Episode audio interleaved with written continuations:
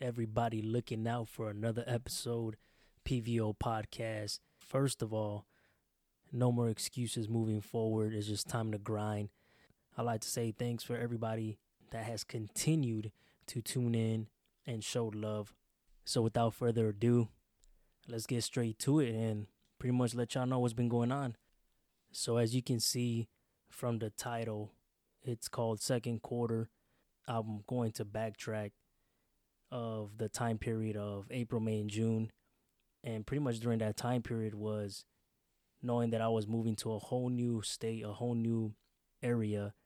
And for some people, that can be stressful or it can be a good thing because maybe you are looking forward to the next chapter in your life.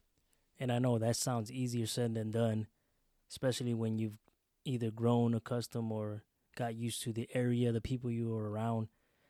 I think it's also good to explore new areas, new things, find new hobbies, find new friends, whatever it might be, whether it is because of your choice or because of your job. I think it's something that we got to take away from life and not feel stagnant or feel like we're not doing enough. Because I think if an opportunity presents itself, what's stopping you from doing that move, taking that next step, taking that new job? I think we are too accustomed to comfortability when there's opportunities that arise we're sometimes afraid to to take it because of the repercussion of failing. I think it's okay to have that fear. It's okay to think man what if i can't do it? Man what if i can't do this? If you get used to having those thoughts of i can't i can't i can't you will soon believe it. And that's not the mindset that you want to have. So what i challenge you person hearing this because it might be somebody that's either gone through this situation where an opportunity has arisen and you chose not to because of that individual, that spouse, your partner, whoever it might be in your life, family, having to go somewhere new, having to do something different. I think it's very important to have that support system. Not having that person help you with that and guide you to tell you, hey, it's something new. Yeah, it's scary. Or, yeah, I'm excited for you if that support system that you have is able to say, Yes, I got your back, it's going to make you feel 10 times better, regardless of what the outcome is. But just knowing you have somebody that, to help you go through it is something that's valuable that not a lot of people can have.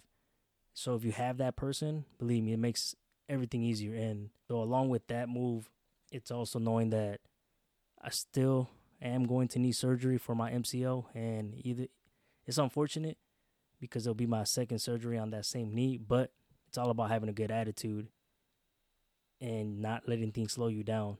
We're gonna have things that are gonna get in our way that we can't control. But what we can control is our outcome with how we deal with life every day. Because the injury is there, that thing's there. But are you gonna let that affect you every day?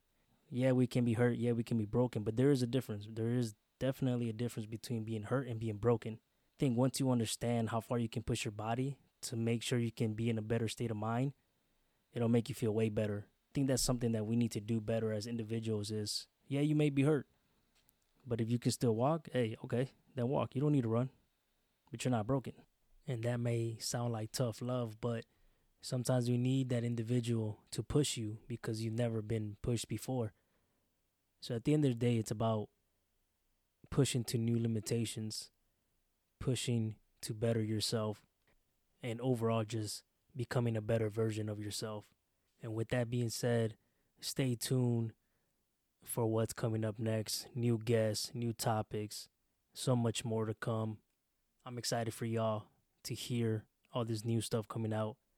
And this is day one of me dropping episodes this whole week. So make sure to tune in tomorrow and the rest of the week and continue to show love like y'all been doing.